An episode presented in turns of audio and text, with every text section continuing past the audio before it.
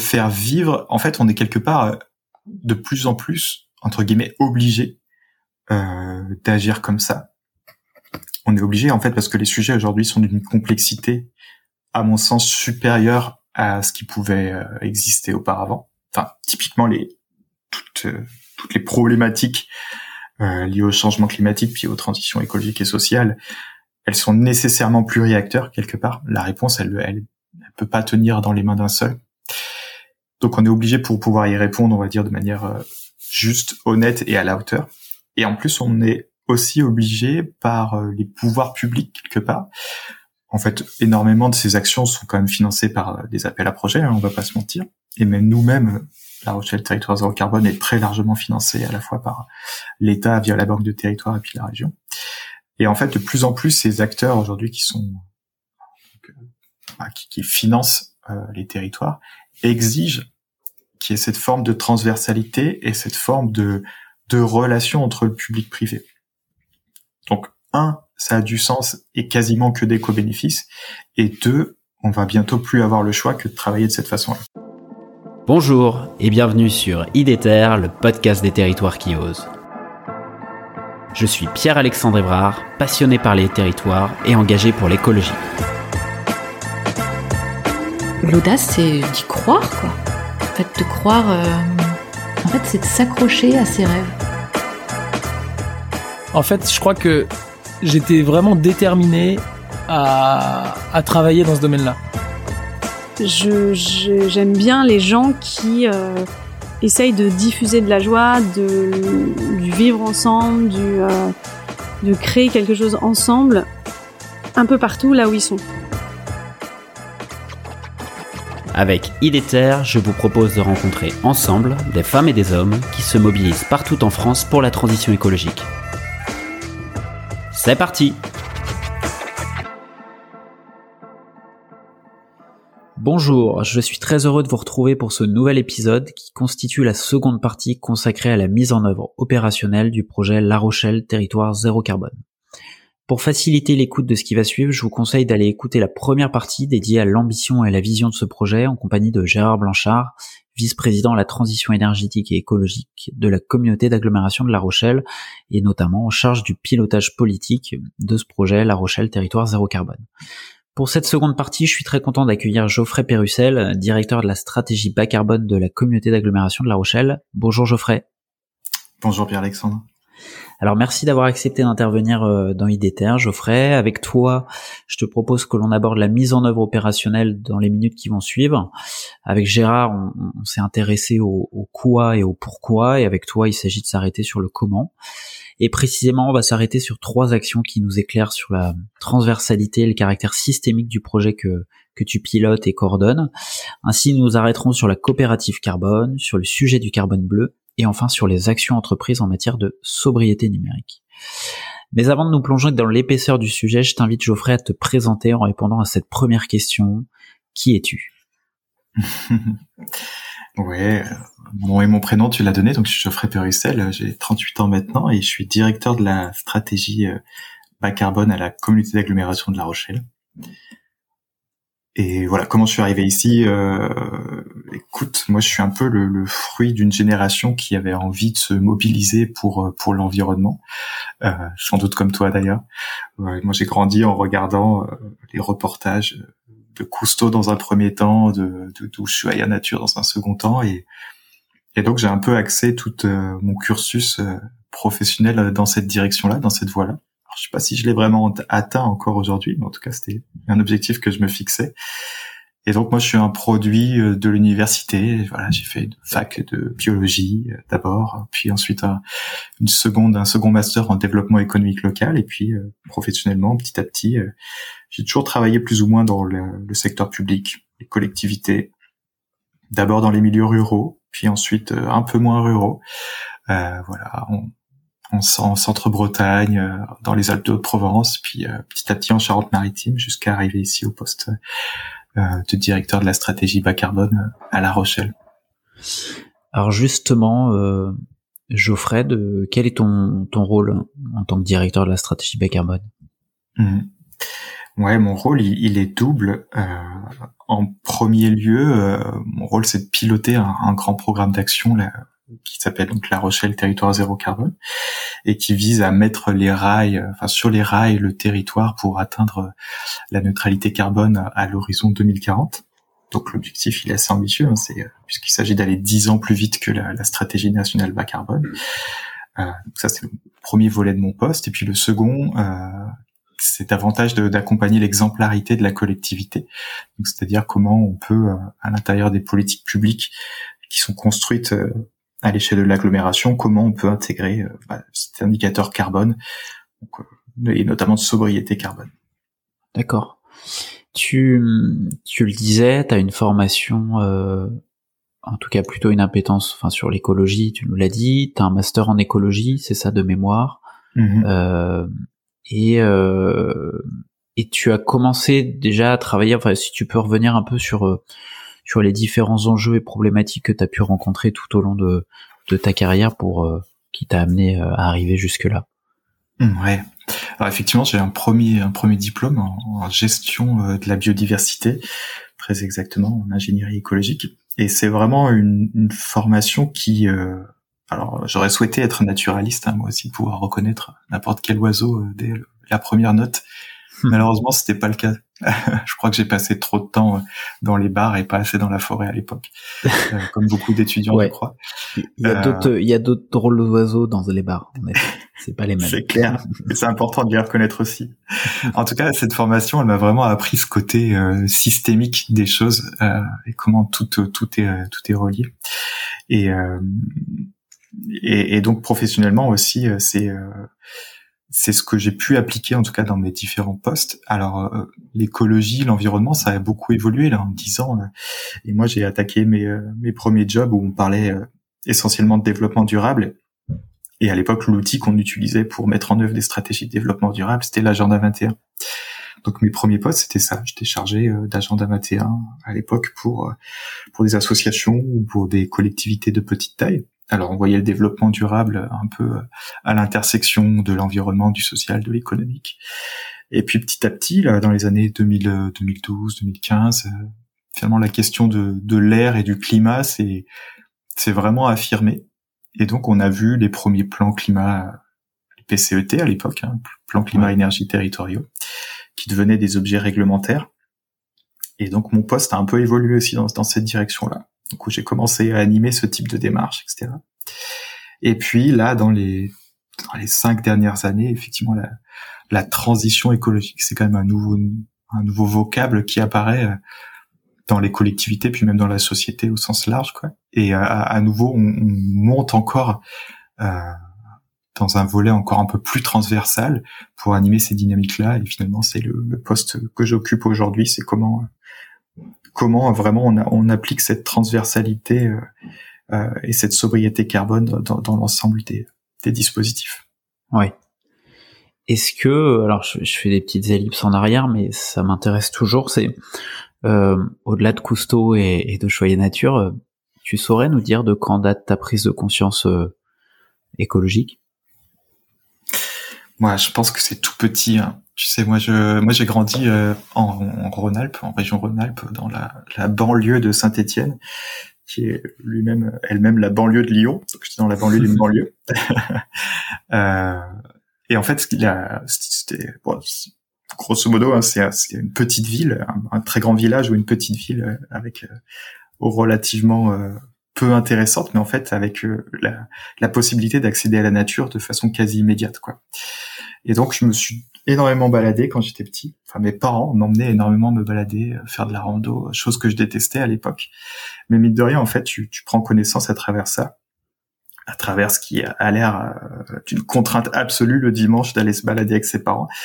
Euh, tu prends conscience quand même de la nature, t'apprends des choses malgré toi, et, et cette volonté là de, de préserver ce cadre, l'environnement dans le sens vraiment ce qui, ce qui nous environne, ça c'était mm.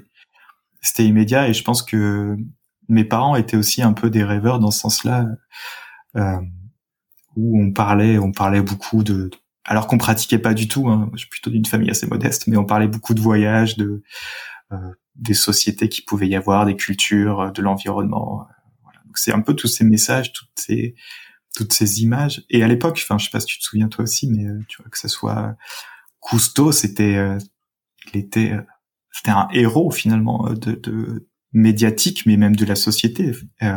Aujourd'hui, on a très peu de héros comme ça qui sont incarnés dans la protection de l'environnement. Et Nicolas Hulot en était un aussi avant, avant cette, cette terrible déchéance assez récente. Euh, et du coup, c'était très facile de, pour moi, de, de me dire, bah, en fait, j'aimerais moi aussi être, faire partie de, de ces actes héroïques de, de protection de la planète. Quoi. Ok, super intéressant. Euh, ben merci beaucoup euh, Geoffrey pour euh, pour cela. Euh, si on attaque le vif du sujet, euh, dans la première partie, en tout cas consacrée au projet, Gérard Blanchard a insisté sur l'approche partenariale et, systémique. Et en effet, on peut en échanger, mais en tout cas, on le sait que seule une vision systémique permet d'appréhender euh, tous les enjeux de la transition écologique. Néanmoins, c'est probablement ce qui rend euh, complexe sa mise en œuvre, euh, et tu dois être bien placé pour pour le constater. J'ai envie de te poser cette question, c'est comment on agit ou comment on fait agir dans cette complexité? Hmm.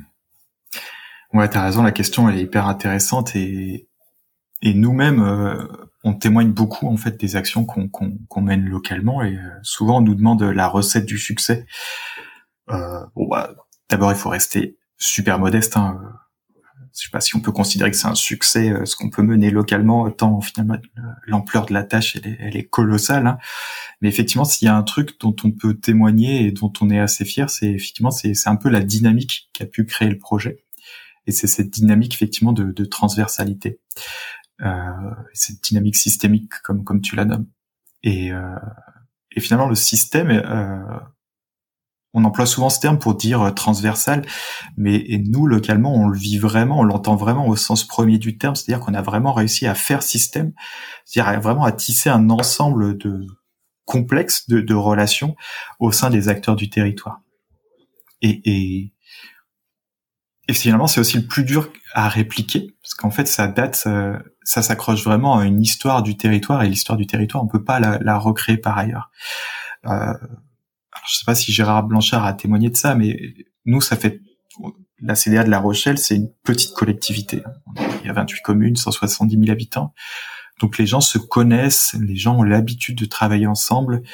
Euh, et on a des beaux exemples de coopération réussie sur le territoire. Même la mise en place de l'université de La Rochelle, qui date, qui fête aujourd'hui ses 30 ans, c'est un bel exemple de coopération. Euh, la mise en place du premier quartier aussi bas carbone, c'est un bel exemple de coopération. Et, donc on a des acteurs qui finalement convergent euh, à la fois dans leur expertise, mais aussi dans leurs relations. Et c'est ce qui a fait que le projet a pu se construire aussi euh, localement.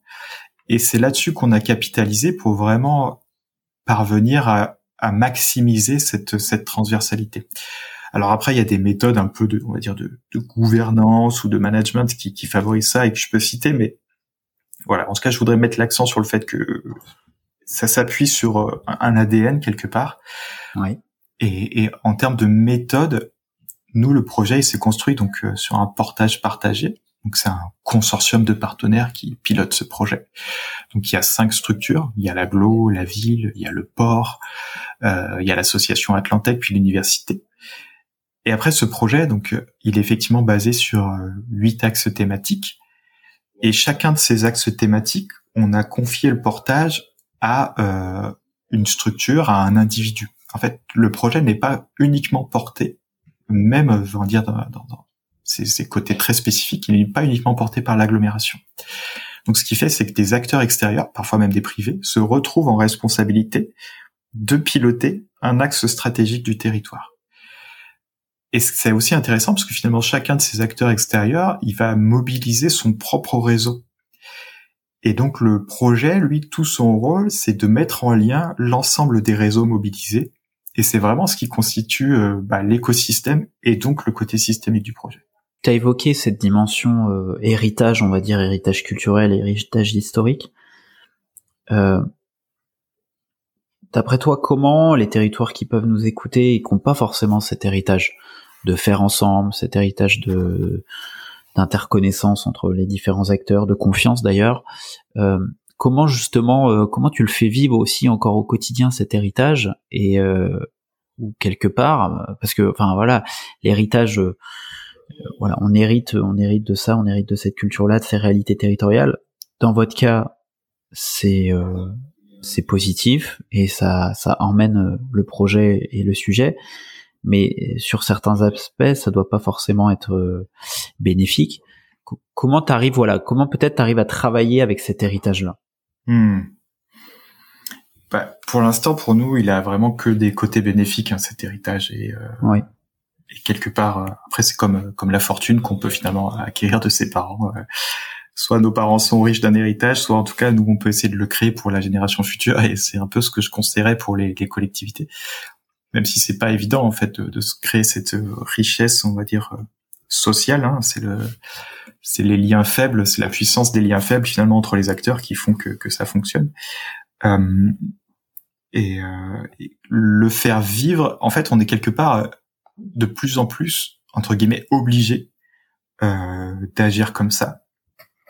On est obligé en fait parce que les sujets aujourd'hui sont d'une complexité, à mon sens, supérieure à ce qui pouvait euh, exister auparavant. Enfin, typiquement les toutes, euh, toutes les problématiques euh, liées au changement climatique puis aux transitions écologiques et sociales, elles sont nécessairement pluriacteurs quelque part. La réponse, elle, elle, elle peut pas tenir dans les mains d'un seul.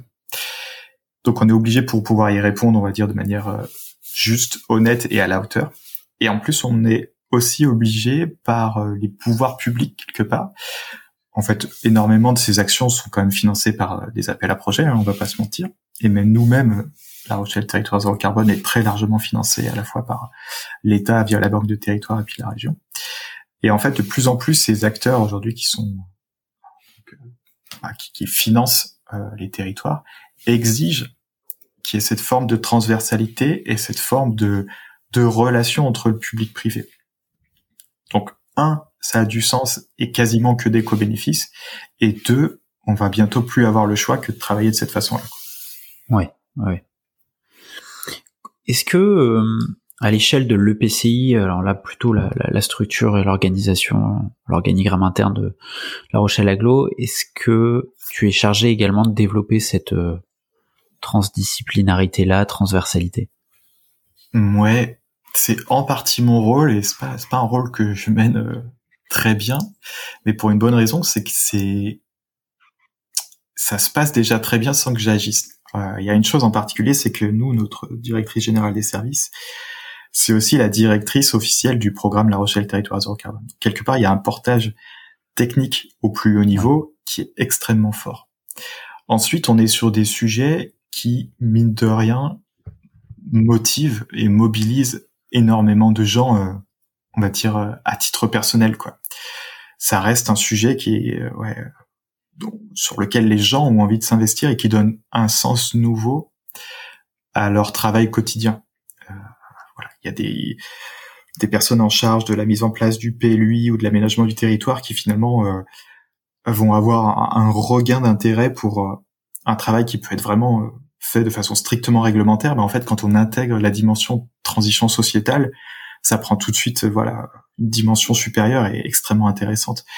Euh, les personnes qui travaillent sur la mobilité aussi, finalement réfléchir à la mobilité de demain, c'est des choses qui sont euh, aussi hyper stimulantes, etc., etc. Donc nous, on a une dimension participation citoyenne aussi qu'on va retrouver. On a évidemment le service transition énergétique qui est qui est qui est enthousiaste sur ces questions. Donc mine de rien, ça fait écho aussi à pas mal d'aspirations individuelles, qui fait qu'on la retrouve à l'intérieur des services. Je dis pas que c'est parfait, hein, loin de là. Et puis euh, il y en a, il y en a qui, qui refuseront euh, jusqu'au bout finalement de changer euh, leur méthode de travail, mais et je pense que ça va se faire assez naturellement, et notamment nous on voit les nouvelles générations qui arrivent. Je parle comme un quarantenaire. Hein. mais je fais le même constat que toi. Elles sont extrêmement motivées par ces questions-là, et ça fait partie. Enfin, c'est une attractivité aussi, une marque employeur extrêmement forte. Quoi. Oui, c'est vrai. On pourra parler de, de du sujet qu'on voilà, de, on se rend compte avec le recrutement des nouveaux, des jeunes qui arrivent et de se dire ah ben nous c'est fini, on n'est plus dans cette vague là. Exactement. euh, merci, euh, merci Geoffrey pour euh, pour pour ce témoignage. quel est ton avis, toi, sur la formation des agents aux enjeux de la transition écologique? Hmm. Et peut-être, après, tu pourras m'évoquer un joker si tu le veux, mais la formation aussi des élus aux, aux enjeux de la transition écologique. Parce qu'on va pas se mentir, ça touche, ça touche euh, euh, la complexité, la transversalité, la transdisciplinarité. Euh, la formation, quand même, touche touche cela et touche cette prise de conscience et touche cette approche-là. Ouais, je suis complètement d'accord avec toi. Je vais, te faire une double réponse. Je vais te faire la réponse en fait que tous les, les chargés de développement en transition vont faire, c'est-à-dire en fait, c'est fondamental euh, d'améliorer euh, l'information, la sensibilisation et la formation des, des agents, des fonctionnaires, des techniciens. Et c'est fondamental aussi d'améliorer euh, la formation des, des élus aux enjeux du changement climatique. Ça, c'est, on ne peut pas ne pas dire ça. C'est ce que fait très bien la fresque du climat, c'est ce que font très bien les ateliers d'automne, c'est ce que font très bien tout un tas de prestataires, de formateurs, etc je trouve qu'on est quand même pas mal avancé sur le sujet. Euh, encore une fois, on n'ira jamais assez loin sur euh, la formation et la sensibilisation. N'empêche, à mon avis, on a quand même atteint un palier où la connaissance de base est acquise, euh, ouais, et comprise par, on va dire, la majorité des personnes avec la euh, de bonne volonté, on va dire.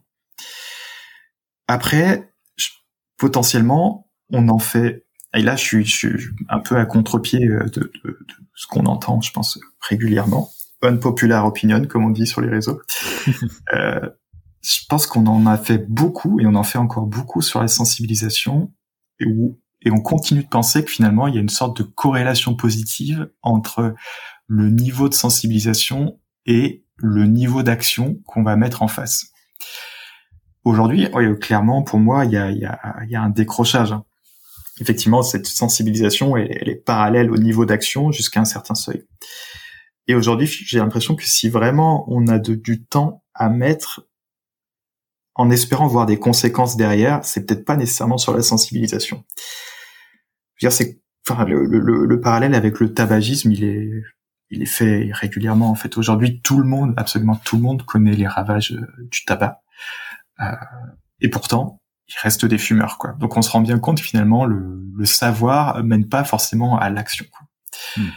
Et donc c'est qu'est-ce qu'on met derrière, quoi? Comment à partir du moment où on est arrivé à un niveau euh, décent de connaissance, c'est quoi qu'on doit rajouter pour avoir derrière des, des actions? Et là-dessus, j'ai pas entièrement la réponse, je te cache pas. Et est-ce que euh, tu as quelques éléments de réponse à nous partager? Écoute, euh, je dirais à l'échelle individuelle, à l'échelle du citoyen, euh, je pense à nouveau aussi on en, on en a trop fait et on a trop longtemps eu une approche d'individualisation de la responsabilité climatique. Euh, en fait, euh, enfin, tu vois, moi, je suis des années, euh, je suis de la génération années 80 là. Euh, fermer le robinet pour se brosser les dents, tu vois, on a grandi un peu là-dessus, quoi. Mm. Éteindre la lumière en sortant d'une pièce, etc. Et depuis toujours, en fait, on a grandi dans le sur ce principe-là que c'est nos actions individuelles qui vont euh, bah, bouleverser la société et voire même bouleverser euh, les acteurs économiques qui, euh, petit à petit, vont comprendre que les gens ont envie d'une nouvelle consommation et donc vont adopter leur process, leur process industriel, etc je pense que le, comportement individuel, il a sa place, il a son rôle à jouer effectivement dans la transformation globale. L'étude de carbone 4, là, que tout le monde connaît là sur justement le, euh, en gros l'impact des gestes individuels le montre bien, hein. ça va de, 25 à 40 euh, euh, sur l'empreinte carbone globale. Mm mais c'est 40% si tu adoptes un comportement parfaitement héroïque, que tu changes toutes tes habitudes de consommation alimentaire, euh, mobilité, et que tu fais l'intégralité de la rénovation de, tout ce que tu peux chez toi. Voilà, bon. À mon sens, aujourd'hui, il faut davantage qu'on pousse le, nos discours sur le cadre structurel. En fait, aujourd'hui, tu ne peux changer ton comportement euh, que si tu as les moyens de le faire, quoi. Et les moyens de le faire, c'est les moyens d'abord économiques, Donc en fait, il faut que ton l'alternative à ta consommation courante, elle soit à un coût identique, ou alors que ce que tu consommes aujourd'hui et qui est pas du tout vertueux en fait euh, soit beaucoup plus cher. Et puis, il faut que tu aies un cadre qui soit construit donc par la société, par l'État, par par ta collectivité, qui te permette aussi aisément de le faire. C'est-à-dire que moi, je vais en vélo tous les jours au boulot, mais parce que j'ai la chance d'habiter à 10 minutes. Je veux dire, aujourd'hui, la communication qui dit, oui, les gens de troisième couronne, prenez le bus pour venir bosser, sinon, franchement, vous, êtes vraiment des, des, des, des, enfin, c'est vraiment une action euh, hyper euh, contre-productive pour le climat pour moi, ça tient pas en fait à partir du moment où le réseau de bus n'est pas suffisamment fonctionnel, où euh, le développement du convoiturage est pas assez abouti, où en fait tu as des, euh, des pistes cyclables qui sont encore pas complètement euh, reliées ou sécurisées. Voilà. Voilà. Pour moi, à mon sens, aujourd'hui, il faut vraiment recalibrer les discours et remettre un peu au centre de au centre du village qui a aujourd'hui la responsabilité de faire évoluer les choses. Quoi. Ouais, c'est super intéressant. Euh, je pensais pas que ça allait nous emmener sur ce sujet-là, euh, mais super intéressant. Euh, et je pense qu'en effet le le débat peut continuer et doit continuer encore. Mais euh, justement, est-ce que toi, au niveau euh, des différents acteurs qu'il y a sur ce territoire-là, passer de la prise de conscience à l'action, qu'est-ce qui fait action et est-ce qu'on revient au sujet de la coopération? Est-ce que pour tout, la coopération pour toi, tu t'es rendu compte que euh, et cette dimension partenariale du projet euh, permettait d'emmener avec des guillemets euh, les foules, en tout cas, voilà, était un levier pour que on agisse? Hmm. Ouais, très bonne question. Et je vais te faire part peut-être d'un petit sentiment déceptif aussi à ce côté-là. Effectivement, le projet LRTZC, il est, il embarque énormément. On parle de 130 acteurs, mais en fait, on les dénombre plus, quoi. Au début, parce qu'on n'était pas sûr d'atteindre le niveau et on n'était pas sûr de finalement peut-être sur euh, surévaluer le truc. Et aujourd'hui, parce qu'en fait, on est sûr de l'avoir dépassé ce nombre, quoi. Euh, et donc chacun, chacun fait euh, à son niveau, à son niveau associatif, à son niveau individuel, à son niveau euh, entreprise, etc. Chacun fait un petit bout. Euh, et ça, c'est hyper intéressant. Euh, ensuite, est-ce qu'on arrive à toucher euh, cette espèce de masse informe qu'on appellerait le grand public? Je pense que toujours pas, en fait. on a essayé vraiment plein de formes aujourd'hui de, de, de, communication, de création d'espaces d'échange, de rencontres, de lieux de débat. et c'est des choses qui marchent très bien. Et on voit que le, le cercle petit à petit s'élargit. Hein, on est passé vraiment des 10% les plus pionniers en 2018-2019 lorsqu'on a lancé le projet. Effectivement, la neutralité carbone, euh, ça parlait à, très peu, sauf à vraiment un cercle d'initiés. Et aujourd'hui, ce cercle d'initiés, il est large. N'empêche, il est jamais suffisamment large pour embarquer des, des, des, des, des catégories socio-professionnelles qui sont éloignées de, de la question. Tu vois, on n'arrive pas à toucher euh, les gens des quartiers. On n'arrive pas à toucher euh, ce qu'on pourrait, je sais pas, les ouvriers par exemple. Et, et, ça, on a effectivement toujours pas la clé parce qu'à mon sens, on n'a toujours pas non plus le message adéquat. Et, ça fait un peu le lien avec ce que je pouvais évoquer tout à l'heure. Effectivement, la l'écologie comme une forme de, de culpabilité individuelle, bah, un, ça marche pas avec les gens des quartiers qui ont finalement l'empreinte carbone la plus minime qu'on puisse avoir. En plus, on se parle aujourd'hui, c'est la date de sortie de l'étude d'Oxfam qui montre que les 1% les plus riches ont l'empreinte carbone de, je sais plus, 5 milliards d'individus. Tu vois ce que je veux dire? Mm. On ne peut pas aller sensibiliser dans les quartiers en disant consommer moins. C'est impossible, c'est inentendable et ça serait vraiment euh, une impolitesse totale. Et du coup, à mon sens, l'écologie et la transition manquent de, de messages pour vraiment euh, atteindre du coup cette, cette transversalité qui serait totale au sein des. Je sais même pas si c'est imaginable d'ailleurs, hein, mais en tout cas, si c'était une direction qu'on souhaitait prendre, à mon avis, nous, il nous manque des messages, quoi.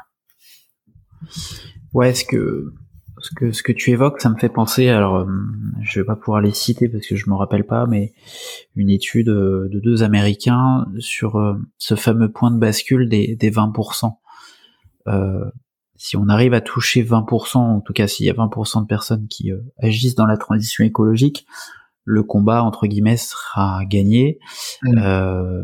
puisque les 60% de personnes qui sont un peu dans l'inertie, euh, qui vont d'un extrême à l'autre, peut-être parfois, euh, pourront rejoindre une cause et après il, reste toujours ces fameux 20% d'extrême que tu n'arriveras pas à faire adhérer. Euh, je sais plus, mais en tout cas, le, le je vois qu'il y a beaucoup de collectivités qui essayent d'agir là-dessus sur ces fameux 20% et qui priorisent aussi leur approche en disant peut-être que les, les différentes catégories que tu as citées euh, qui sont loin de ces problématiques-là et, comme tu dis aujourd'hui on n'a pas forcément un discours adapté. C'est pas la priorité des personnes vers lesquelles euh, on veut emmener on va plutôt emmener euh, voilà il y a, certains territoires qui font mais sans se le dire parce que c'est pas politiquement correct mais de se dire ok c'est plutôt les catégories aisées plus plus qui adhèrent à, à ce discours-là. C'est d'abord elles qu'on va emmener d'abord elles euh, qui vont agir et euh, et voilà en espérant que ça va amener les autres. Voilà. Je sais hmm. pas toi si, si tu avais connaissance de ces euh, de ces si, ouais, ouais, c'est un discours que tient pas mal, que tiennent pas mal les militants euh, climat. Là. Camille Etienne le répète pas mal dans, dans ses dans ses discours aussi. Je crois même que c'est plutôt de l'ordre de, de 5 ou 6% en fait qui permettent de qui permettrait en tout cas de faire la bascule. Euh, même si effectivement l'étude a été pas mal aussi critiquée en termes de, méthodologie. Mais soit, ça c'est plutôt euh, c'est plutôt bon signe en général quand on, réfléchit à la méthode. Et et ouais, et je suis d'accord avec toi effectivement. Et, nous de toute façon, on ne peut aujourd'hui que capitaliser sur sur ce que nous on appelait les pionniers au départ. Alors effectivement, nous on les chouchoute énormément ces pionniers. Euh, voilà, il y a, des sortes de, il y a des financements qui sont là pour soutenir euh, effectivement les, projets qui peuvent être montés à l'échelle des, des, collectifs, des associations. On met en place des forums, des espaces d'échange, de parole. Euh, on met en place des voilà des conversations climat, plein de choses. Et, et je trouve ça c'est nécessaire, c'est absolument nécessaire. Et encore une fois, c'est peut-être pas suffisant parce qu'aujourd'hui, tu as même la génération climat là, peut-être qu'on en parle en fait, cette génération climat, c'est plus finalement un slogan médiatique qu'une qu'une réalité sociologique, hein, parce que la, génération climat, elle est, mm. on est vraiment sur des CSP+, euh, on est que sur des personnes blancs, euh, il n'y a aucune mixité, euh, vraiment, on n'est pas dans la génération climat, elle n'est pas hyper inclusive, et donc on, voit bien, à mon sens, qu'on est arrivé à quasiment à un plafond un peu de, de de population mobilisée sur le sujet, et du coup, ce plafond, je sais pas si justement il est à la hauteur encore euh, qu'on a atteint le niveau du point de bascule que tu pouvais mentionner tout à l'heure. Mm-hmm. Oui, je, je, en même temps, je regardais. En effet, on est plutôt sur sur 3,5% euh, de la population et euh, pour être tout à fait exhaustif, c'est Erika Chenowers, c'est Maria G. Stéphane qui ont travaillé sur euh, sur ce sujet en fait de la désobéissance civique. En effet. Mm. Euh, Écoute, merci beaucoup euh, Geoffrey. Euh, si on fait un petit zoom sur la mise en œuvre opérationnelle de, de cette ambition et de cette vision, alors euh, on l'a bien compris avec Gérard, et là aussi j'invite encore les, auditrices et les auditeurs s'ils l'ont pas écouté à écouter la première partie. on a bien compris cette trajectoire ambitieuse, hein, qui est de réduire de 30% vos émissions carbone d'ici à 2030, donc dans 7 ans, mmh et d'atteindre en 2040 le zéro affiché. Euh, comment atteindre cette neutralité carbone et par où on commence devant l'immensité du, du défi? Eh ben, on commence par tout à la fois, parce qu'on n'a pas le choix. Euh, et le projet est vraiment construit comme ça. Le projet, c'est de se dire, il faut actionner tous les leviers euh, en simultané, et puis il repose effectivement sur euh, les, trois actions qu'on retrouve dans toutes les stratégies carbone, c'est-à-dire il y a un levier réduction des émissions de gaz à effet de serre, un levier, on va dire, euh, optimisation de nos capacités de séquestration, et puis un levier, du coup, alors bien sûr, on entend sobriété, on entend efficacité énergétique, on entend nouvelles technologies, etc. Et puis il y a un levier qui est davantage sur comment on peut accompagner donc les projets à impact, et notamment en mettant en place un marché, un marché local de la compensation carbone. On, on, le rappelle, il y a neuf, euh, non huit axes, tu l'as dit. Mhm. Euh, Est-ce que tu peux les mentionner, s'il te plaît? Ouais, bien sûr. Ouais. Euh, le premier au centre de tout, hein, c'est euh, ce qu'on a appelé nous la participation citoyenne. Et c'est un peu le discours qu'on tenait auparavant, c'est de dire euh, tout d'abord, il y a plein de gens qui font plein de choses euh, depuis bien longtemps avant que la collectivité se décide à entreprendre une telle démarche. Ces personnes-là, il faut euh, les reconnaître, il faut les soutenir, il faut les, faire se rencontrer. Et la participation citoyenne aussi, elle doit être dans la gouvernance du projet. Comment on implique du coup les habitants dans la définition des objectifs, dans l'évaluation du projet, etc. Comment on construit aussi la mise en récit du projet euh, c'est un peu ce qu'on disait aussi, quels sont les messages qu'on a envie de tenir. C'est quoi finalement le monde euh, tel qu'on l'imagine en 2040 euh, lorsque l'agglomération serait neutre en carbone et, et, là on voit bien avec les scénarios de l'ADEME qui n'étaient pas encore sortis à l'époque mais qui le sont aujourd'hui. En fait, on peut vivre dans un territoire neutre en carbone avec des réalités qui sont complètement différentes. Donc c'est important effectivement de se, projeter ensemble dans la vision qu'on souhaite. Ça c'est l'axe 1. L'axe 2, on est plus sur la, ce qu'on appelle nous le carbone bleu. Donc c'est la capacité plutôt des écosystèmes euh, marins, maritimes, de marais, rétrolittoraux à capter du carbone. Donc comment on le mesure et comment on optimise cette capacité. Le troisième axe, c'est sur la, ville durable. Comment on imagine euh, la, ville de demain. Ville de demain qui est de moins en moins une smart city, mais de plus en plus une ville en fait qui va rénover le bâti ancien, qui va utiliser des matériaux biosourcés, etc. Donc là aussi, il y a un vrai, un vrai transfert d'imaginaire pour moi, en tout cas, où la, ville du, du, tout numérique, euh, des hyperviseurs, etc. C'est moins celle qu'on a envie de promouvoir sur le territoire. Ensuite, il y a un axe sur le développement des énergies renouvelables, somme tout assez classique. Euh, nous, on a juste la particularité, c'est qu'on souhaite euh, que cette énergie renouvelable puisse être plutôt consommée, euh, on va dire partagée, ce qu'on appelle nous l'autoconsommation, mais c'est finalement des, des, communautés d'énergie, c'est-à-dire que la production renouvelable locale puisse bénéficier aux habitants du territoire et idéalement à un coût moindre. Donc ça, c'est encore des choses qu'on essaie de construire. Euh, une thématique sur les nouvelles mobilités, évidemment. Donc comment on change de motorisation. On pense à l'électrique, on pense au biogaz, on pense à l'hydrogène, on pense au bioéthanol, peu importe. Et comment on change les comportements. Donc là, ce qu'on disait tout à l'heure, il y a le rôle individuel, mais il y a aussi le rôle euh, de la structuration, on va dire, qui permet le changement de comportement. Ensuite, un axe sur l'accompagnement des, des entreprises dans leur transition. Comment on réalise les diagnostics énergie, eau, matière, déchets, mobilité, puis comment on accompagne, on soutient les entreprises dans leur investissement euh, qui rendrait plus vertueux leur modèle. Ensuite, un axe sur le numérique, euh, à la fois comment la donnée euh, peut permettre de mieux mesurer les trajectoires carbone, mieux les évaluer, mieux les suivre, et comment le numérique aussi euh, peut être lui-même responsable. Voilà, C'est-à-dire comment on consomme moins ou différemment aussi nos données ou nos terminaux numériques. Et puis le dernier axe, effectivement, c'est la coopérative carbone qu'on mentionnera peut-être après. Et puis il y a deux, deux, deux, deux autres axes qui portent à 10 qui sont rajoutés un peu après. Donc c'est euh, tout ce qui est transition agroécologique alimentaire et tout ce qui est tourisme durable. Et là-dessus, on est un peu moins avancé. Euh, c'est plutôt des, des, axes en émergence. Alors justement, tu l'as dit, on va, on va en venir à parler de la, la coopérative carbone, qui est, euh, qui est un des outils pour, euh, pour notamment réduire euh, les émissions. Est-ce que tu peux, voilà, nous, nous dire déjà dans un premier temps quel est son rôle euh, quel est le rôle de la coopérative carbone et peut-être euh, si tu as certains éléments euh, d'histoire, c'est de replacer cet outil-là en fait.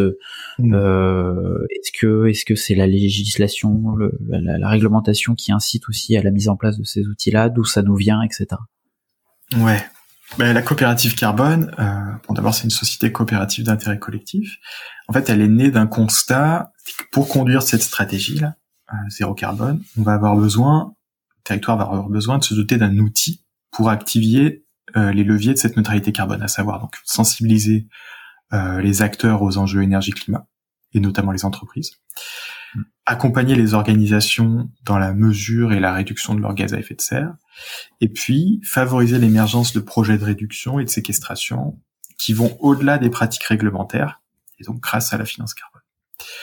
Et pour ça, on s'est appuyé sur euh, le label bas carbone, qui est une possibilité assez récente en fait, qui doit dater de 4-5 ans maintenant, une possibilité euh, qu'offre euh, l'État finalement de mettre en œuvre une compensation carbone volontaire. Donc concrètement, comment ça marche? Euh, Ça veut dire qu'un projet de séquestration carbone, par exemple la plantation d'une forêt, peut, en s'appuyant sur des méthodes qui sont validées par l'État, estimer les émissions de gaz à effet de serre euh, qu'elle va capter durant sa durée de vie, donc durant la phase de croissance de ces arbres. Et ces tonnes de carbone, elles peuvent être donc officiellement labellisées par l'État et se voir attribuer un coût, un prix, et donc être vendues sur euh, un marché de la compensation euh, volontaire pour boucler le, le plan de financement du projet. Donc voilà, c'est cette évolution réglementaire à l'échelle de l'État qui permet ça. Donc c'est vraiment bien à distinguer entre le marché euh, euh, obligataire, on va dire, des, crédits carbone. Là, on est vraiment sur un marché volontaire. Et la première grosse différence avec ce marché des quotas carbone, c'est donc ici on fait pas intervenir des personnes qui sont obligées. Donc en fait, tout le monde peut acheter des crédits. Tu vois, toi, moi, euh, des citoyens engagés, des entreprises qui souhaiteraient donc contribuer à la réduction euh, de leurs émissions en dehors de leur chaîne de valeur mais pourquoi pas aussi une mairie qui viendrait donc encourager le verdissement de sa commune, etc., euh, etc. Euh, puis la seconde différence, elle est majeure aussi, hein, c'est que la coopérative carbone, on a vraiment fait en sorte que ça devienne un outil du territoire. Et c'est pour ça qu'on a opté pour le pour le format d'une SIC. Et c'est pour ça qu'en fait, on retrouve dans la gouvernance sociétariat de cette coopérative carbone, bah, finalement un peu des 130 acteurs du territoire qu'on citait tout à l'heure on a des grosses entreprises, on a Alstom, on a le Crédit Agricole, on a Léa Nature, on a des individus, on a des associations, on a l'université, et donc on a vraiment le reflet de notre territoire à l'intérieur même de cet outil finalement de finance carbone. Ok. Et en fait, le, le, le, donc le rôle, tu, nous l'as dit. Euh, est-ce que tu as des projets qui illustrent cela? Par exemple, si on prend euh, le cas d'une entreprise qui veut euh, euh, devenir neutre en carbone, par exemple. Elle peut très bien s'adresser euh, à la coopérative carbone. Ouais, alors on lui dira que c'est pas la bonne porte d'entrée en tout cas pour s'engager dans un projet. nous, on, enfin en tout cas territorialement, puis la coopérative carbone, on, évite un peu toutes ces allégations. Nous-mêmes, je pense que si on avait à renommer le projet aujourd'hui, on l'appellerait différemment. Et, et donc, on n'encourage pas forcément les entreprises euh, qui souhaiteraient être neutres en carbone à, à passer par la coopérative. Hein. L'idée, euh, et puis là, le, les référentiels, que ce soit de l'ADEME ou du net zéro, là, essaye un peu de cadrer les choses. Euh, Aujourd'hui, effectivement, l'allégation neutre en carbone, elle est uniquement valable à l'échelle d'une nation ou finalement euh, à l'échelle mondiale et à l'échelle d'un territoire même comme le nôtre ou d'une entreprise encore plus, ça a finalement peu de sens en tout cas, pour répondre à ta question, au-delà du côté vraiment très euh, communication, oui, une entreprise peut effectivement euh, s'approcher de la coopérative carbone, qui, dans un premier temps, va l'accompagner dans sa trajectoire de réduction d'émissions, et ça, c'est fondamental. Euh, et ensuite, effectivement, donc une fois qu'elle aura réduit les émissions, ses émissions directes entre guillemets, et ensuite, une fois qu'elle aura réduit les émissions aussi potentiellement de ses partenaire, prestataire ou en tout cas euh, sous-traitant tout au long de sa chaîne de valeur, eh ben on peut effectivement lui proposer de contribuer à l'achat donc de crédit carbone et donc de contribuer euh, à l'émergence d'un projet à impact localement. Et là, des exemples de projets, on en a quelques-uns. Alors c'est essentiellement encore euh, de la plantation. On commence à se diriger petit à petit aussi vers des projets de transition agroécologique. Mais deux des projets les plus caractéristiques du territoire le premier, c'est dans le parc naturel du Marais Poitevin.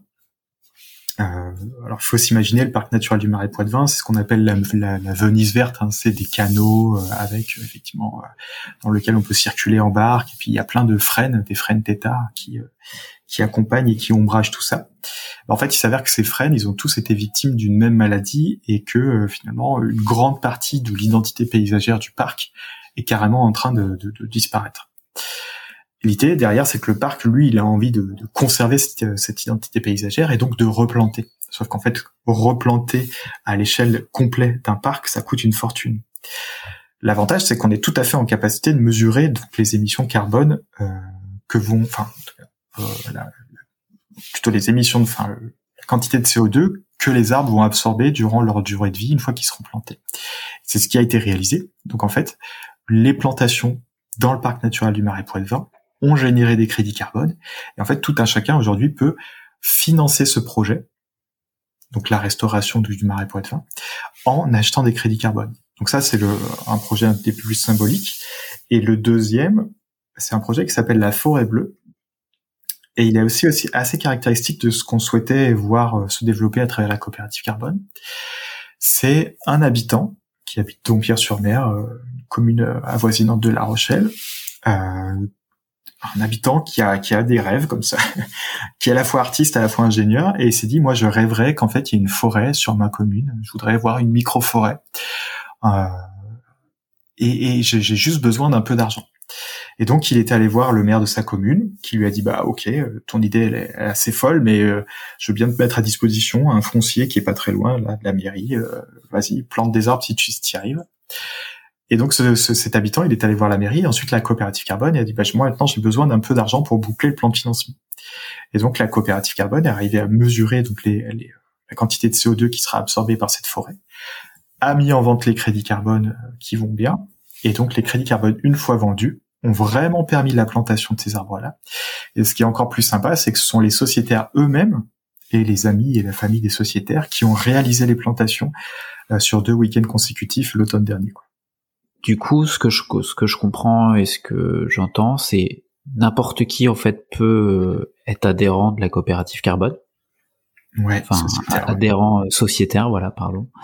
Euh, voilà, aussi bien particulier, aussi bien une entreprise, aussi bien un agriculteur. Tout à fait. Euh, D'accord. Et en fait, ça vient apporter en fait un complément dans euh, euh, ouais dans la, la, la construction d'un d'un projet, d'un budget, ça vient apporter aussi un complément, cette idée de complément. Là, c'est le cas avec cette forêt-là, par exemple. Ouais, tout à fait, ouais.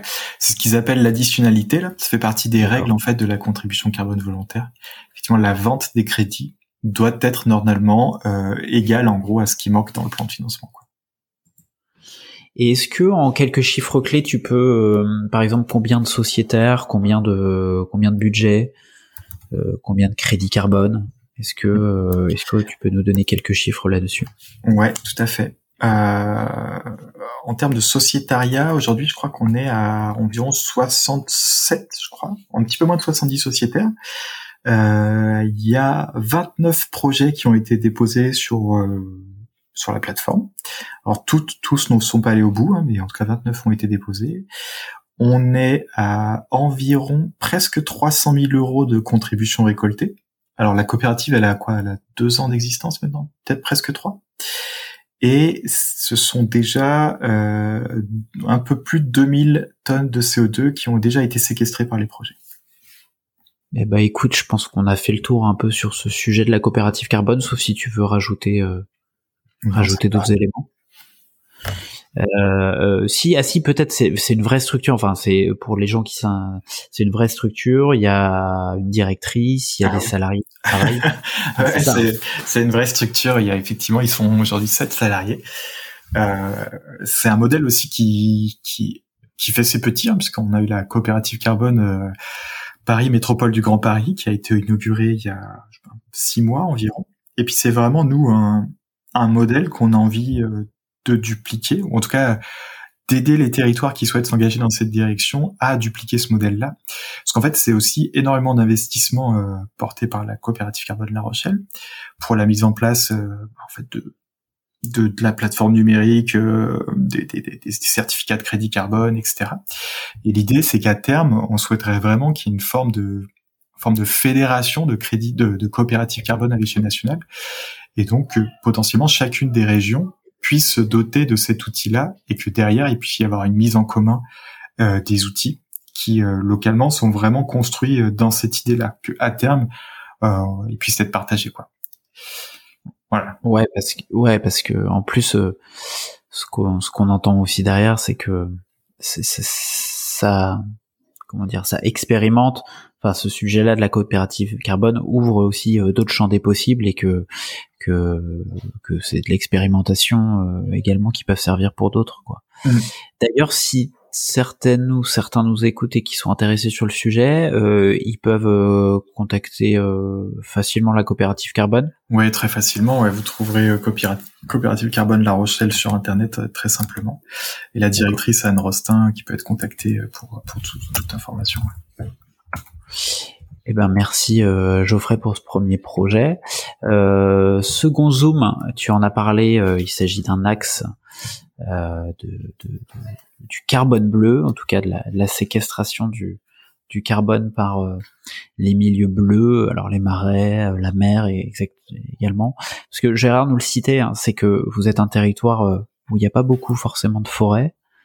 Donc vous vous êtes intéressé à, à regarder plutôt ben, ce qu'il y avait du côté de la mer et ou des marais vous travaillez donc sur différents puits de carbone, euh, voilà, toute zone humide ou de l'océan. Et euh, avant de rentrer dans l'action, est-ce que tu peux nous rappeler le pouvoir absorbant des, des zones humides et notamment des marais présents en nombre euh, sur votre territoire? Mmh.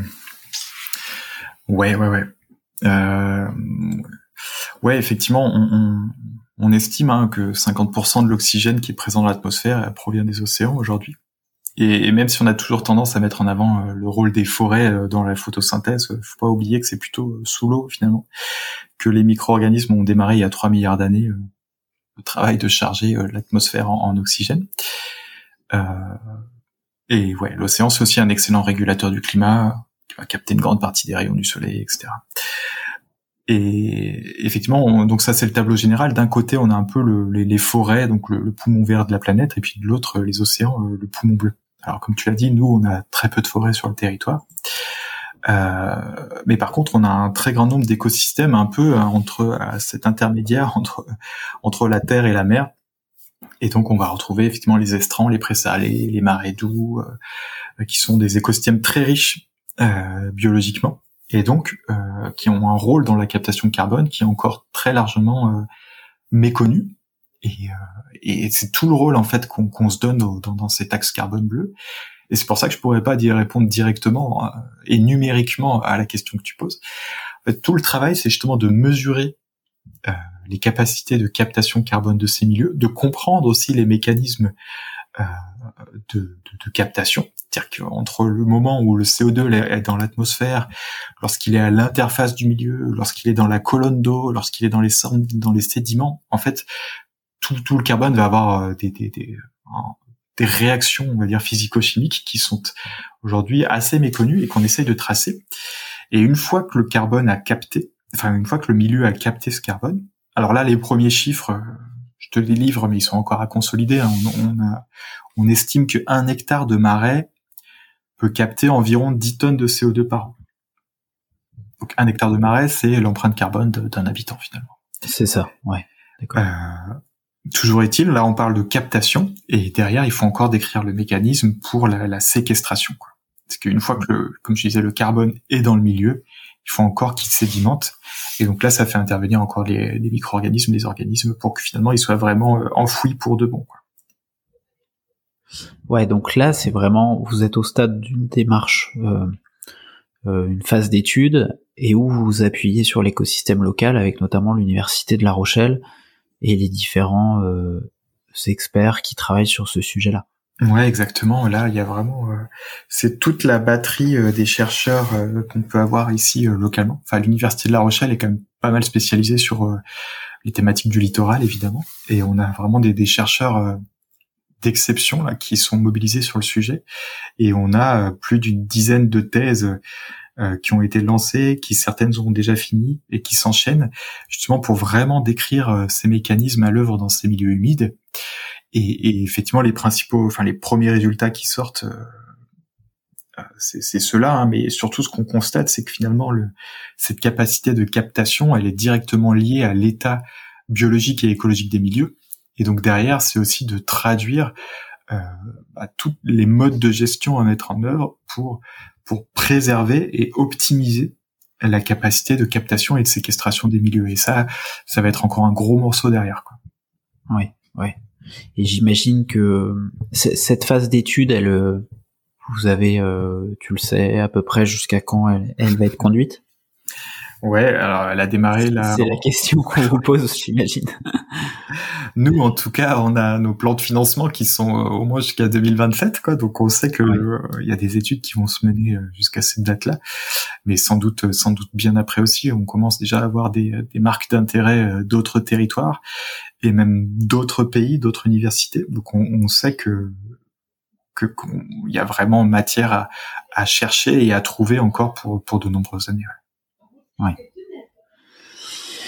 Euh, eh ben écoute, euh, merci pour ce pour ce sujet-là et, je comprends aussi. Euh, Gérard l'avait pas mal évoqué dans dans, dans l'épisode, dans la première partie. Euh, étant donné que c'est il est chercheur, euh, je comprends aussi que c'était un sujet aussi de prédilection pour lui, ce mmh. sujet-là. Euh, parlons maintenant de la, du sujet de la sobriété numérique. Tu l'as évoqué, c'est un autre axe. Donc on parle de plus en plus hein, de numérique responsable. Euh, il y a différentes lois également euh, euh, qui sont passées, différents règlements qui amènent aussi les collectivités à, à s'interroger sur leur empreinte numérique. derrière numérique responsable, on parle d'une part des données que nous créons, des outils au support également que nous utilisons, mais également le matériel que nous utilisons. Et donc, on le sait, le numérique aujourd'hui est est omniprésent dans nos vies et cela se renforce d'ailleurs. Euh, dès 2013, il me semble que l'EPCI euh, La Rochelle-Aglo s'est saisi de ce sujet et ça s'est renforcé en, 2019. Est-ce que tu peux nous préciser la démarche? Voilà. Hmm. Ouais. Ouais, effectivement, tu l'as dit, euh, on le constate, hein, les appareils numériques, elles font vraiment partie intégrante de notre quotidien. Alors, plein de côtés positifs. Hein. On gagne du temps, on communique plus facilement, on partage des informations en temps réel. Et puis il y a plein de côtés négatifs. et euh, voilà, qui sont liés effectivement à la, au renouvellement trop fréquent des, équipements, à des achats d'appareils trop puissants, à des gadgets qui sont pas trop utiles. Et, une partie effectivement de, de ce travail là sur le, le numérique responsable, c'est de sensibiliser les gens. En fait, très longtemps et peut-être trop longtemps, on a communiqué sur le fait qu'à partir du moment où c'est dématérialisé, euh, c'est sans impact.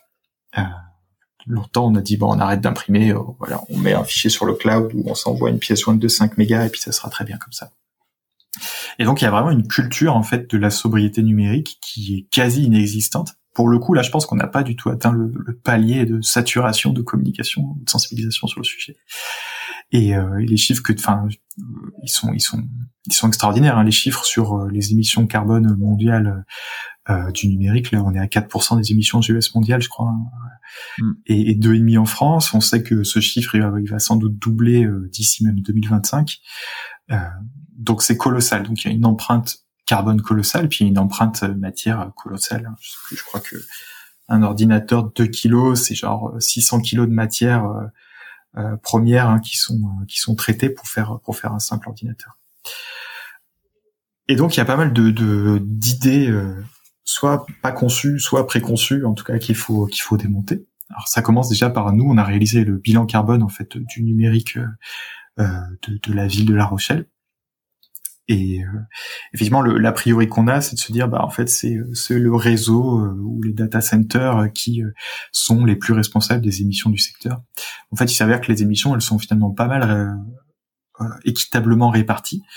On a allez, 25% des émissions qui sont liées aux infrastructures réseau, aux data centers, mais on a quasiment 40% finalement des émissions qui sont liées à la fabrication du matériel, et puis ensuite 40% qui sont sur l'utilisation des, des appareils eux-mêmes, quoi sachant qu'on a déjà, je crois, plus d'un milliard de smartphones vendus par an. Donc on a toute cette partie éducation des agents, euh, des partenaires, euh, et ensuite on a toute la partie, bah, du coup, concrètement, qu'est-ce qu'on peut mettre en œuvre Et ça passe d'abord par euh, un renouvellement du matériel qui est qui est allongé, c'est-à-dire que plutôt que de changer tous les tous les trois quatre ans, bah, on va être plutôt sur les tous les 5 6 ans. On va commencer à acheter du matériel reconditionné aussi ou à défaut, on va vraiment viser euh, tous les labels euh, les plus verts possibles sur le numérique. Et puis on va on va euh, s'inscrire notamment dans des sortes d'événementiels comme le, Cyber World Cleanup Day où on va nettoyer nos données numériques, on va dire en pleine conscience de ce que ça peut représenter en termes d'émissions de gaz à effet de serre. Ouais, tu évoques le, le Clean-up Day, c'est au mois de mars, il me semble. Ouais. Euh, et je mettrai euh, en description de l'épisode euh, les liens ressources, euh, voilà, pour aussi euh, pour celles et ceux qui nous écoutent, euh, que vous puissiez peut-être euh, lancer une action euh, Mhm. dans votre euh, dans votre collectivité ou dans votre structure. Euh, Est-ce que vous intervenez aussi euh, sur cette notion de filière, c'est-à-dire essayer de vous dire que le matériel reconditionné euh, peut l'être par une entreprise qui est sur votre territoire. Euh, voilà le, le- le- la récupération, enfin le nettoyage des données également. Est-ce que vous vous appuyez sur euh, sur euh, sur des acteurs présents sur le territoire? Voilà, est-ce que vous avez ce- ce- cette notion de filière économique aussi liée à cela? Ouais, en partie. En partie, Ouais. effectivement, le, les services ont identifié euh, tous les acteurs qui, de près ou de loin, euh, sont euh, liés au reconditionnement, à la réparation, à la revente du matériel, du matériel informatique. Donc, on a une cartographie effectivement assez exhaustive euh, sur cette question-là. Et puis, euh, effectivement, lorsqu'on s'engage dans, dans le clean-up day, on le fait à nouveau de façon territoriale et on essaye d'embarquer du coup euh, les, les partenaires qui sont qui sont associés au projet.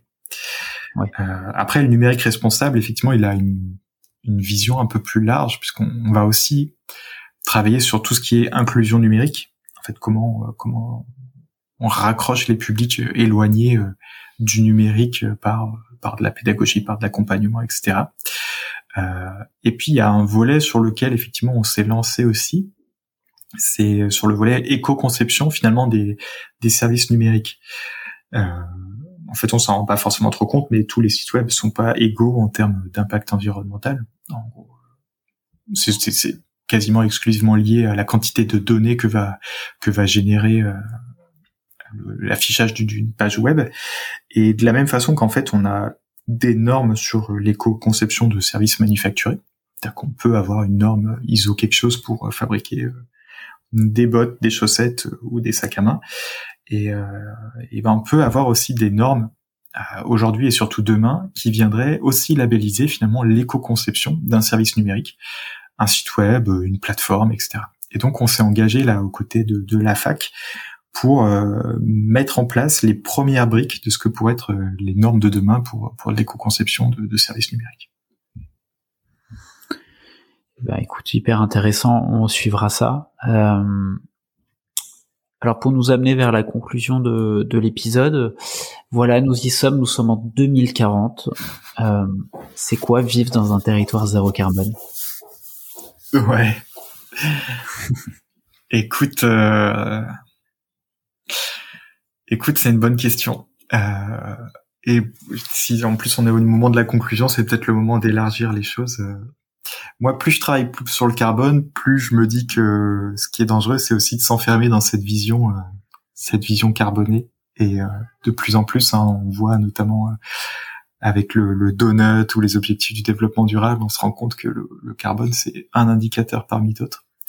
Et que moi, euh, si j'ai envie de vivre dans un monde certes neutre en carbone, mais sur lequel aussi on a réussi à préserver la biodiversité, sur lequel on a on respecte fondamentalement tous les droits humains, sur lequel on a une forme de, convivialité et de, de rapprochement euh, des liens sociaux euh, bien plus forts. Donc finalement, moi, ce que j'aimerais, c'est que, en tout cas de ma perspective, d'une transition écologique réussie, c'est davantage sur son aspect social et sur le, respect de la biodive, quoi. Hmm. Ma question d'après était quel conseil tu donnerais au territoire pour que ceux-ci s'engagent dans la neutralité carbone, mais quelque part là tu viens, tu viens, tu viens aussi de faire une réponse à cette question-là. C'est ouais, conseiller ouais. de ne pas agir que sur le, que sur cette question de neutralité carbone. Ouais, ouais ça me paraît évident. Ouais, ça me paraît évident parce que effectivement c'est, le... pour moi il y a un truc. Je pense que le tout ce qui est lié au carbone, euh, ça a réussi parce que c'est très palpable en fait. C'est un indicateur qui a été créé par des ingénieurs, fait pour des ingénieurs, et c'est des ingénieurs qui s'en emparent, que ce soit dans les collectivités, dans les entreprises, au niveau de l'État. Le CO2, c'est pratique, ça marche, il y a des facteurs d'émission, il y a des calculs, des produits en croix qui permettent de le mesurer, de le suivre. Et je pense que c'est pour ça que ça fonctionne aussi bien. Et c'est aussi, je pense, pour ça, euh, la raison pour laquelle on arrive si peu à, à se saisir, notamment, tu vois, de la, la, sixième extinction de, de, des espèces, etc. La biodiversité, c'est plus difficile à mesurer, c'est plus difficile à suivre, les indicateurs sont plus compliqués. Pareil pour le social, euh, tu vois, même pareil pour la croissance, ça fait 15 ans qu'on dit que le PIB, c'est un indicateur euh, qui, qui, qui, qui, qui, qui est pas satisfaisant et pourtant on n'arrive pas à en produire d'autres, quoi. Donc, je, ça se trouve, on se lance en fait dans une transition climatique en visant le carbone par, par facilité. Et c'est un peu ma crainte. Je me dis, ce serait dommage de passer à côté de certaines choses qui me paraissent aussi fondamentales juste parce qu'on n'a pas les bons outils pour le faire. Donc si j'avais un conseil à donner, c'est euh, effectivement faisons cette transition climatique euh, et limitons nos gaz à effet de serre, mais surtout n'oublions pas le reste et surtout n'oublions pas pour les mauvaises raisons.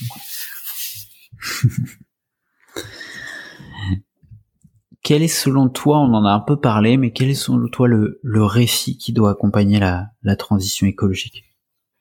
Ah ouais, ça c'est un gros sujet. Fallait pas que tu me poses la question en dernier parce que je pourrais en parler des heures. euh, alors j'ai une approche très critique des récits encore une fois. En fait, je, enfin, comme toi, j'imagine, je lis énormément et j'écoute énormément de choses sur sur la transition et, et bien souvent les discours euh, de chacun euh, on passe euh, une heure à montrer euh, toutes les difficultés qu'on a à mettre en œuvre euh, la transition. Et, souvent la conclusion c'est oui ce qui est important aujourd'hui c'est de, définir les, récits qui vont permettre de faire advenir cette transition dont on a la plus grande difficulté à, avoir le bout. et du coup, je pense qu'il y a des choses qu'on oublie de dire, c'est que quand même déjà on est percé de récits depuis depuis toujours en fait. Et c'est des récits qui nous ont conduits dans la société dans laquelle on est aujourd'hui, hein, clairement.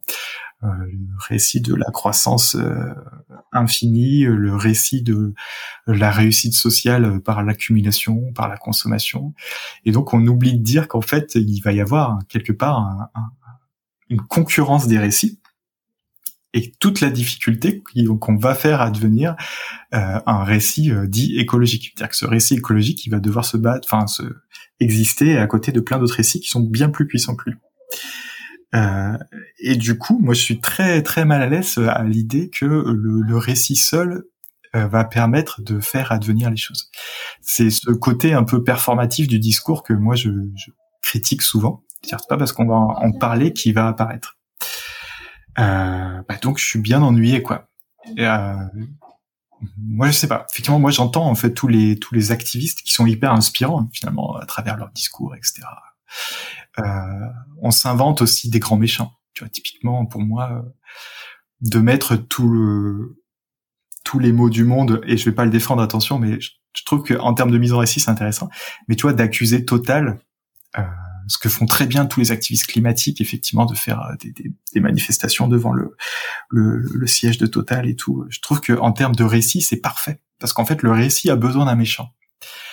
Et, et, lui, il l'incarne très bien. Puis, puis effectivement, son, son patron, Pouyanné, il a une forme de cynisme qui correspond. C'est vraiment un méchant dans James Bond, quoi. N'empêche, je suis pas sûr que dans la réalité, euh, soit lui, Pouyanné, il est là pour pour faire marcher sa boîte. Et sa boîte, elle fait quoi? Elle vend du pétrole et puis des dérivés du pétrole. Sauf qu'en fait, le pétrole aujourd'hui, tout le monde en a besoin. Et, et tant qu'on n'aura pas mis en place, je reviens à ce que j'ai tout à l'heure, tous les changements structurels qui permettront de se passer de ce produit-là, je trouve que c'est un peu limité de, de, de, de tirer sur, sur cette personne-là. C'est limité, sauf en termes de récit, où là, par contre, c'est parfait.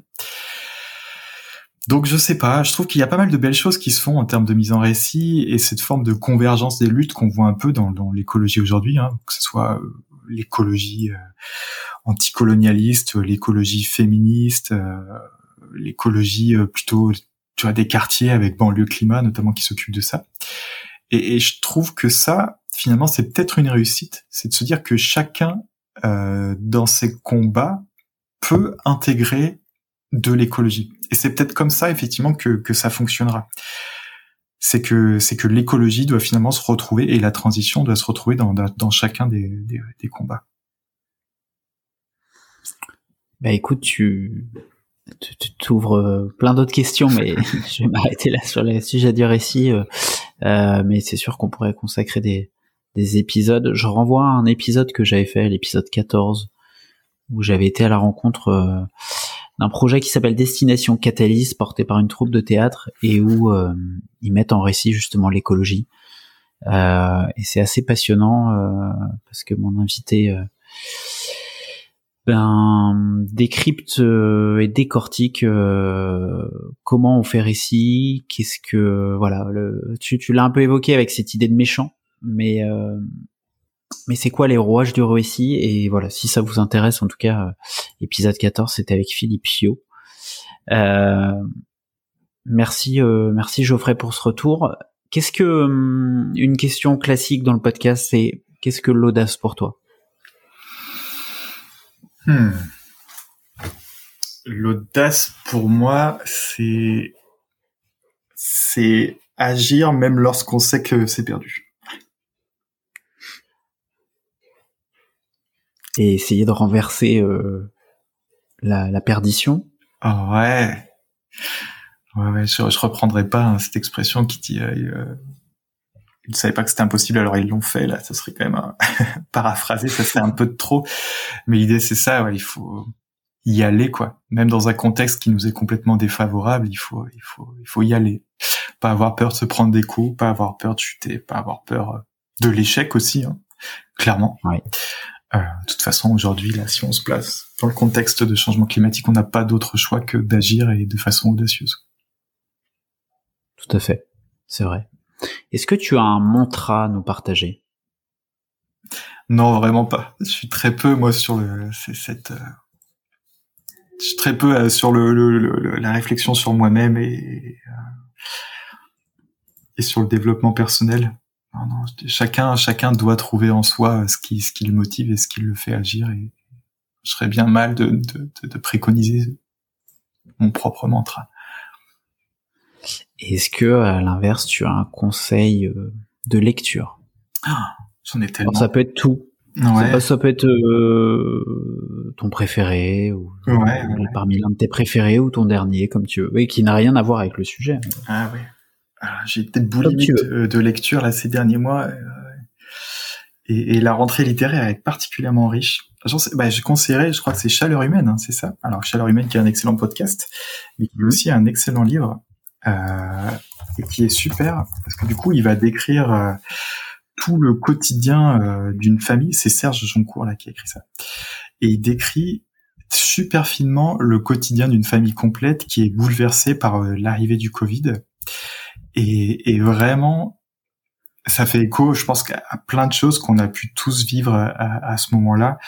Et, euh, et, puis on va retrouver des questions qui peuvent, qui peuvent aussi euh, euh, animer un peu nos échanges ici, là, de, de, comment on réfléchit dans un monde qui est de, de moins en moins certain, comment on s'adapte, comment certains euh, acceptent le changement et comment certains s'y opposent complètement. Et c'est vraiment une très bonne lecture que, que je conseille. Ouais. Très bien, Serge Joncourt, Chaleur humaine. Bon, je mettrai aussi euh, le lien dans la description de l'épisode. Euh, où est-ce qu'on peut te contacter, voilà, pour celles et ceux qui, qui le souhaitent suite à l'écoute de l'épisode? Euh, Sur LinkedIn, vous pouvez me trouver assez facilement. Si vous faites pas d'erreur d'orthographe sur mon nom et prénom, je saurais vous peut-être l'épeler. Ouais, donc Geoffrey, c'est J-O-2-F-R-E-Y. Et Pérussel, c'est P-E-2-R-U-2-S-E-L. Donc je confirme, tu, tu, tu, tu réponds positivement aux, aux, demandes de relations et en plus tu partages régulièrement des, euh, allez comment on pourrait dire des, euh, des avis. Ouais, c'est ça, ouais.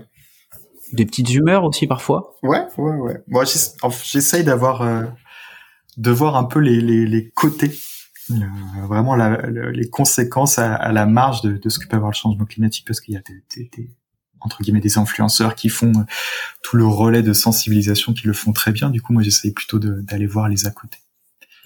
Hmm. Et tu le fais aussi très bien. Euh, voilà, je, dois le dire. J'apprécie lire euh, lire les différents posts que tu publies. Merci. Euh, et eh ben écoute, en tout cas moi, ce que je retiens derrière ces, ces, ces, deux épisodes hein, consacrés au sujet, c'est ce qui caractérise le projet, c'est son approche territorial, on l'a dit, et multipartenarial. Euh, je pense qu'on a bien fait le tour aussi de cette question de l'héritage, de l'histoire. Euh, Gérard en a aussi pas mal parlé.